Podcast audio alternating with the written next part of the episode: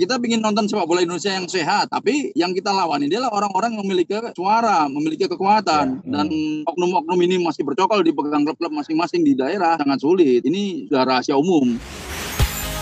Broadcast. Broadcast. Bernas, luas, dan tuntas. Powered by Business Indonesia.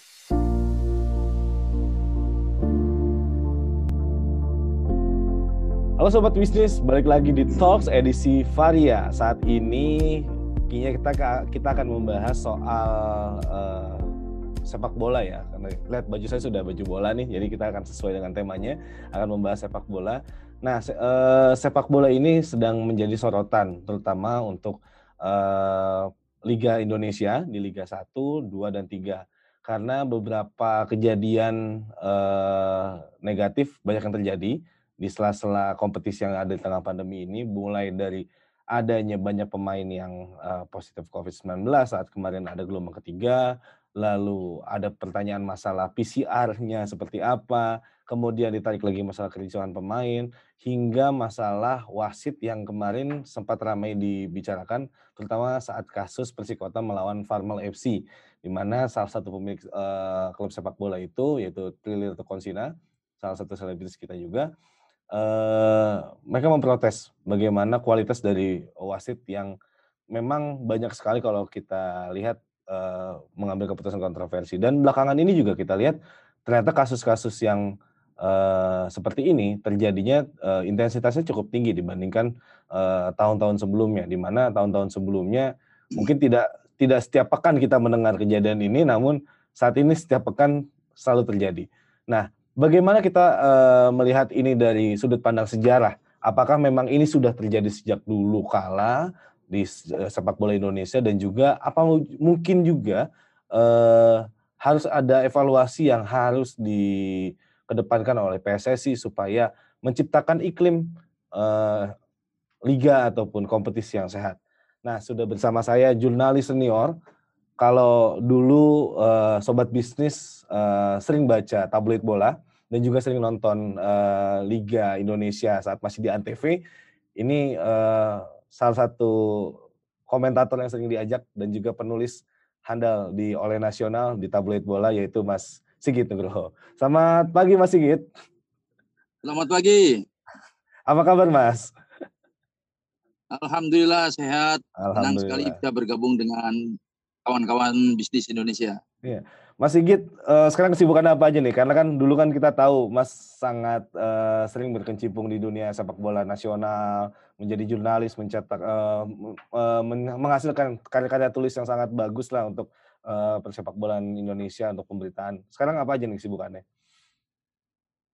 Jadi setelah keluar dari tabloid bola, saya mendirikan oleh oleh kan anaknya bola juga. Iya. Yeah. Terus tapi pada perkembangannya kan dunia internet sudah sangat kencang sekali sehingga mau tidak mau kita harus terjun ke area yang sama.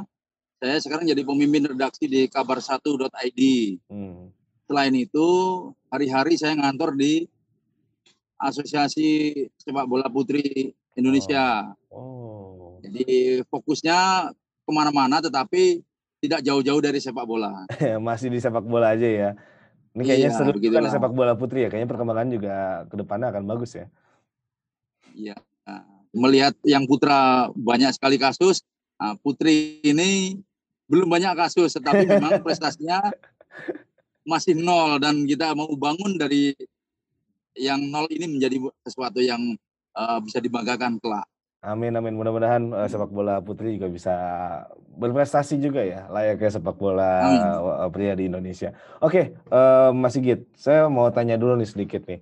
Uh, sebagai jurnalis, Mas uh, sudah sudah sangat uh, lama lah dari dari tahun 2000-an tahun 90-an sudah mulai menulis.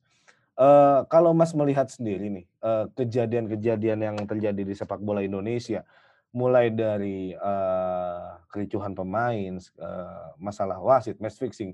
Sebenarnya uh, ini orang banyak bilang kalau ini adalah tanda-tanda bahwa kompetisi yang ada di Indonesia ini tidak sehat, baik Liga 1 sampai Liga 3. Kalau Mas Sigit sendiri autokritiknya seperti apa? Apakah setuju dengan uh, pendapat tersebut? Ya, saya memandangnya sebenarnya sepak bola Indonesia ini sekarang jauh lebih maju. Jadi uh, perbedaannya adalah kita bisa melihat di masa lalu mungkin secara bisnis kurang bisa menjual. Tetapi kasus tentang perwasitan itu sudah ada sejak zaman Pak Jafar Umar almarhum sampai sekarang. Ketika sepak bola sudah menjadi komoditas yang sangat seksi untuk untuk bisnis, ternyata kasus-kasus serupa tetap ada, bahkan menurut saya jauh lebih apa ya, jauh lebih berkualitas dan tanda kutip ya. Hmm. Jadi permainan yang ada dulu, permainan kotor yang ada dulu, saat hmm. ini dikemas menjadi lebih kotor. Ini opini saya pribadi, yeah. karena uh, kalau dulu itu kita mudah sekali memantau mana yang bakal dimenangkan. Ada hmm. satu tim dari Jawa Timur yang ini lolos juara divisi 2, lalu juara divisi 1, lalu juara divisi utama. Itu luar biasa, tidak ada di Eropa seperti itu. Di Indonesia ada. Kayaknya saya tahu orangnya tahun saat ini masih ya? ada juga. iya, orang-orang itu masih ada di sini dan sekarang lebih lebih apa? Mereka lebih terstruktur, ter, terorganisasi. Hmm. Jadi orang-orang yang merusak sepak bola ini sekarang memiliki tempat-tempat yang strategis di uh, peta sepak bola Indonesia sehingga saya pikir ini menjadi uh, tantangan yang sangat berat buat ketua umum PSSI bagaimana membersihkan ini karena sangat sulit sekali membersihkan ketika durinya ada di dalam organisasi itu sendiri. Duri dalam daging berarti Mas ya? Ya. Duri dalam daging. Ya, duri dalam daging dan sangat sulit diambil karena dia bagian dari daging itu sendiri. Ha. Jadi gitu. harus ada apa ya pendeteksian ya dari dalam dalam induk sendiri supaya tidak menjadi masalah yang terus-menerus ya. terjadi betul ya. Ya, nah, umumnya netizen, uh. netizen bicaranya begini. Hmm. Kita harus buang itu semua orang-orang ya tidak mungkin. Bagaimana buang? Kita pakai statuta. Hmm. Pemilik suara yang menentukan orang-orang itu duduk di federasi. Hmm. Pemilik suara juga ikut bermain. Ketika terjadi kekisruhan, mereka sering lempar, wah ini mafia, ini mafia. Nah, Anda yang memilih. Jadi sangat sulit sekali karena ini sudah jadi bagian. Jadi saya melihat uh, kalau secara kasar ini seperti tidak bisa diperbaiki karena apa? Sudah menjadi sistem. Hmm.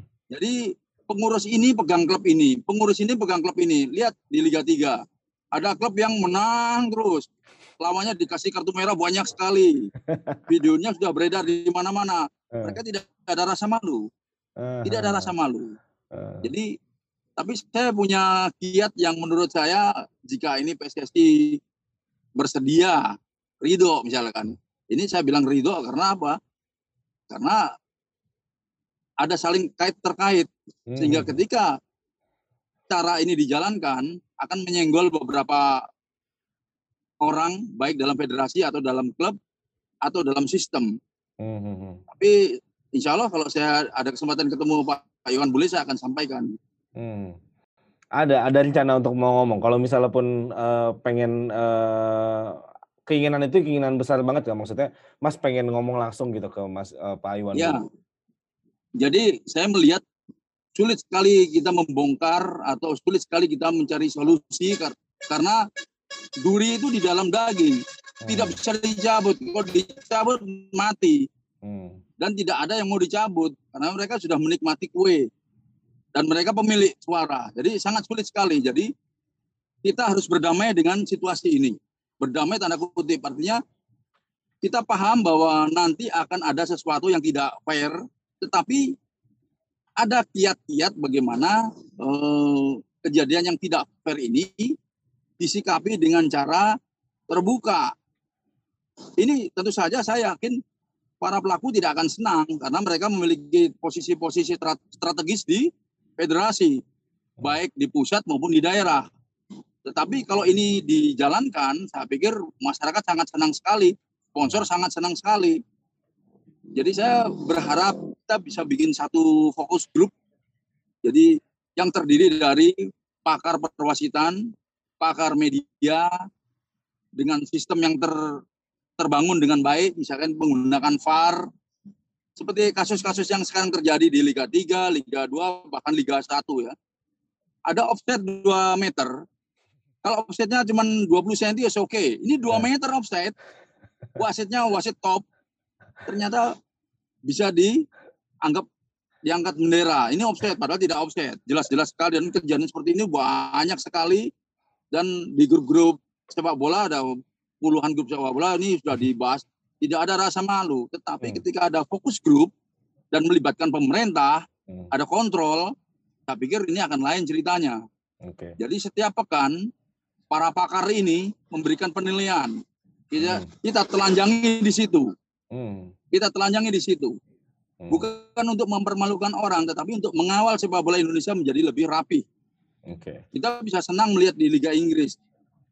Klub papan atas bisa kalah dengan klub yang calon degradasi. Hmm. Dan di Indonesia sangat sulit sekali. Sangat sulit sekali terjadi. Kecuali ada yang jual beli pemain, uh, jual beli pertandingan. Ah, iya. Saya bukannya tidak mengerti, banyak kawan-kawan yang ada di situ, kawan-kawan saya sendiri, hmm. bicara misalnya ini ada turnamen besar yang yeah. disponsori pemerintah. Hmm. Wasitnya nanti semifinal si ini sama si ini, nanti kau pimpin ini, nanti yang juara ini, dan kau jadi wasit terbaik. Itu fatal, ini fakta. Hmm. Dan dia jadi wasit terbaik pula. Dan di Liga 1 masalah terus, orang yang sama. Bagaimana jadi wasit terbaik? Uh. Tapi itu oknum-oknumnya ada tersebar di berbagai daerah. Hmm. Dan dia menguasai sepak bola Indonesia. Saya pikir nah. iya percuma kita pakai satgas anti mafia wasit. Itu saya pikir hanya pencitraan itu. Jadi tidak tidak belum, ada hal belum berguna ya berarti untuk satgas tersebut yang baik ya? yang dihasilkan iya. Mas, Begitu. kalau kalau kalau kalau kita lihat uh, kualitas secara kualitas sendiri ya kan itu Mas sendiri tadi uh, kalau secara garis besar bahwa memang semakin kotor, semakin jelas terlihat, semakin eh, penurunan kualitasnya dari dari liga sendiri, baik dari perangkat pertandingan maupun dari eh, keseluruhannya. Nah, sebenarnya eh, kalau dilihat dari tahun yang saat dulu kan zaman Pak ini bukan bukan hal yang bukan hal yang apa ya? Bukan hal yang eh, rahasia lagi. Waktu itu Pak Jafar Umar ngomong kalau dia oke dia meminta uang dulu kalau salah ya. Uh, uh, saya pernah baca dia meminta uang memang untuk Eh, lisensi wasit-wasit yang mau dapat lisensi FIFA dan lain-lain. Tapi dia mengakui juga bahwa dia dikorbankan dari si pihak federasinya, bahwa federasi juga bermain. Kalau dia bongkar itu federasi, uh, maka federasi juga akan geger. Seluruh Indonesia akan geger, seluruh dunia akan akan geger. Sebenarnya kalau misalnya federasi sudah seperti ini, lalu kita bisa harus percaya ke siapa dong, Mas? Karena kan uh, wasitnya sendiri tidak ada yang tidak ada yang mengawasi, bahkan federasinya sendiri tidak ada yang mengawasi. Ya, jadi seperti yang saya katakan tadi bahwa ini sudah terstruktur. Hmm. Jadi kuat sekali ini jaringan, sehingga sangat sulit sekali uh, untuk melawan. Karena kalau di zaman era 90-an dulu, hmm. kita tembak satu oknum, media blow up habis, selesai. Hmm. Karena masih ada rasa malu hmm. uh, para petingginya. Nah saat ini rasa malu saja tidak cukup jadi harus ada tekanan lain. Ada uh, kita libatkan ke kepolisian misalkan. Hmm. Ketika ada orang yang uh, tersangka misalkan. Sekarang ada tersangka. Dia tinggal ngebluffing saja. Kalau saya ditangkap, saya di penjara, saya akan bongkar ini. Wah. Sebenarnya bukan dia mau bongkar. Dia mau minta selamat supaya ah. orang-orang yang ini akan belain dia. Faktanya yeah. lihat sekarang. Selamat dia dia. Selamat. Karena apa? Orang-orang yang tertuduh ini hmm. belain dia supaya kasus dihentikan. Hmm. Jadi bagi saya ini memang ada kalau dibilang omong kosong ya, tetapi memang sudah ada progres. Tapi pikir lapor ke FIFA itu jauh lebih baik, tetapi hmm. tanpa di uh, dilandasi dengan bukti-bukti tertulis, bukti-bukti video dan hmm. juga gerakan nasional ya. Ini nggak hmm. bisa gerakan satu dua orang. Ini harus gerakan nasional menyampaikan ke FIFA bahwa ini ada yang kotor di sini. Bagi kita tidak masalah. Hmm. Ada 10 pemain atau 100 pemain 100 pemain dengan 20 pengurus yang di dibekukan oleh FIFA nggak boleh ter, berkecimpung lagi. Bagi saya nggak apa-apa. Hmm. Kita ingin nonton sepak bola Indonesia yang sehat. Hmm. Tapi yang kita lawan ini adalah orang-orang yang memiliki suara, memiliki kekuatan. Dan mereka yang punya klub. Sangat sulit sekali kalau kita mau melawan satu persatu. Tidak semua yang punya klub itu jelek. Enggak, banyak orang yang baik. Hmm. Kayak Prilly, Prilly kemarin di Persikota. Hmm. Ini niat niat baik, dana untuk membangun sepak bola, tapi ternyata dikorbankan oleh satu kekuatan bagaimana timnya bisa mendapat kartu merah banyak. Dan ini juga terjadi di banyak sekali kesebelasan. Hmm. Bagaimana seorang wasit bisa mengeluarkan empat kartu merah untuk hal-hal yang sebenarnya tidak perlu. Itu ti- tidak ada rasa malu lagi. Jadi memang harus dibongkar bersama-sama, melibatkan berbagai unsur. Tidak bisa cuma jurnalis, tidak bisa juga cuma pakar atau komisi perbasisnya sendiri tidak akan mampu apa-apa ketika di atasnya ada yang bisa menekan gitu. Hmm. Dan ini sudah jadi rahasia umum bahwa si exco exco ini pegang ini, exco ini pegang ini. Dan juga bukan berarti semua exco begitu, tidak. Saya juga kenal exco yang baik ada. Ya.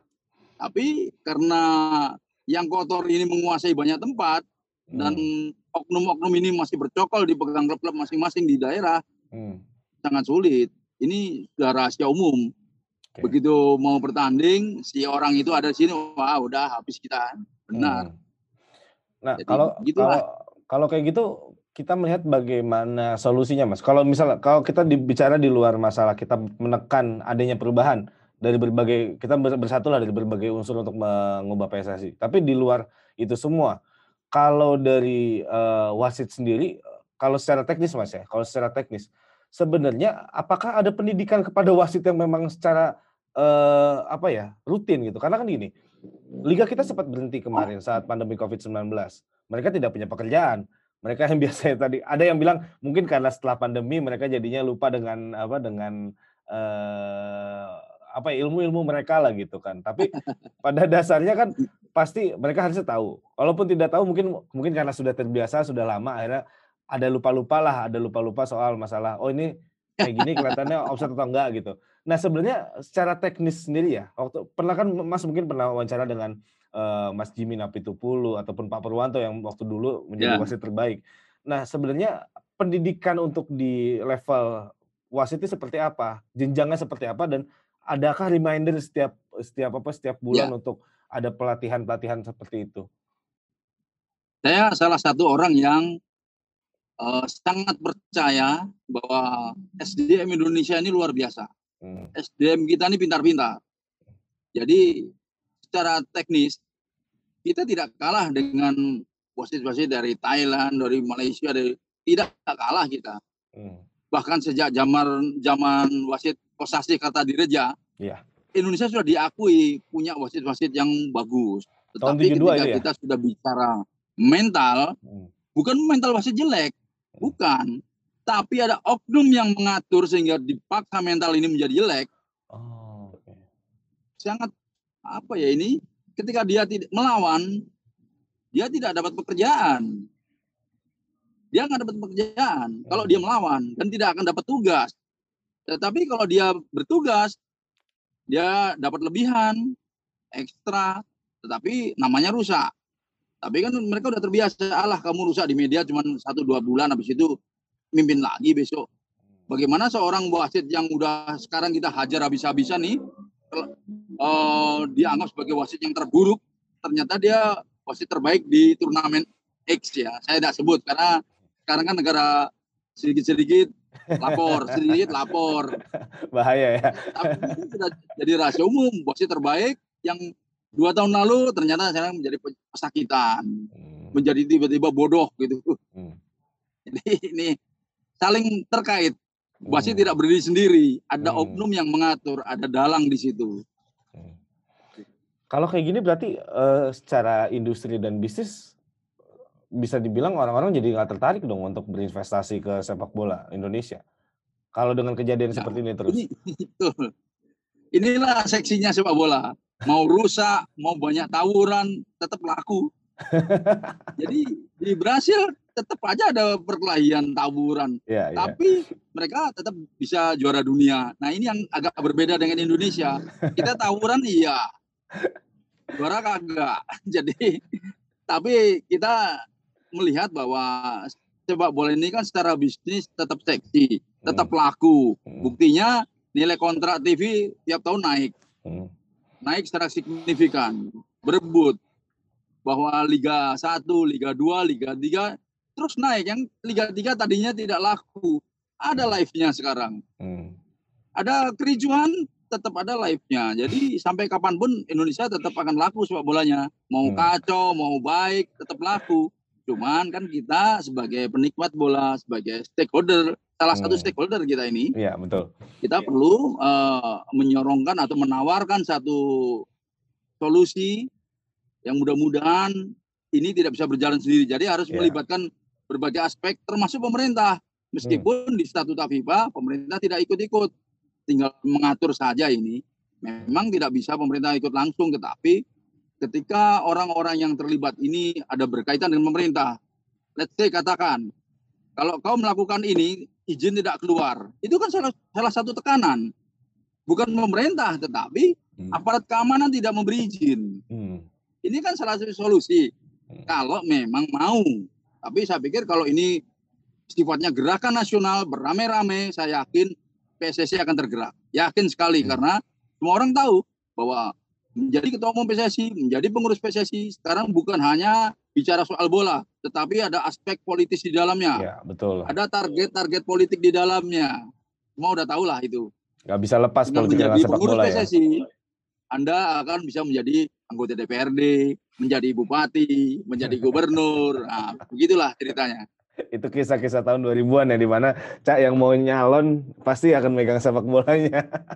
Iya, jangankan pengurus, supporter saja.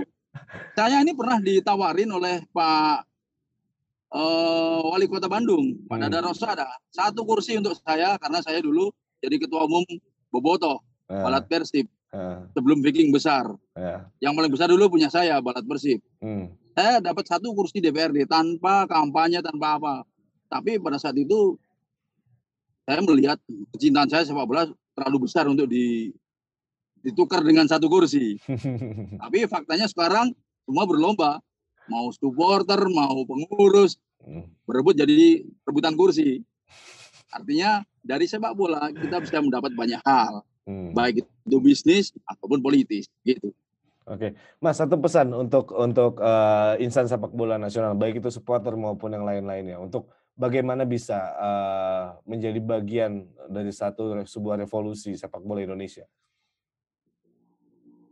ya kita saya tidak banyak pesan saya yang penting kita berprasangka baik dan berniat baik karena ketika saya dulu mengurus supporter saya dulu presiden asosiasi supporter sepak bola Indonesia presiden pertama saya waktu itu ditanya oleh TV ya Anda yakin ini ya pada saat itu saya belum banyak mengerti sehingga saya bilang saya pikir dua tiga tahun supporter Indonesia akan menjadi baik bla bla bla bla bla ternyata tidak demikian Hmm. kita berusaha bahwa baik ini supporter, baik ini sepak bola itu sendiri, yang penting kita niat baik. Hmm. Hasilnya terserah Allah ya yang menentukan. Iya. Tetapi ketika kita sudah berniat baik, ternyata belum berhasil, it's fine karena kita tidak perlu frustrasi. Nggak boleh mengurus sepak bola sampai frustrasi.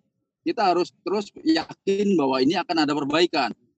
Kalau di grup-grup banyak wah ini Indonesia nggak akan bisa maju sampai kapan pun.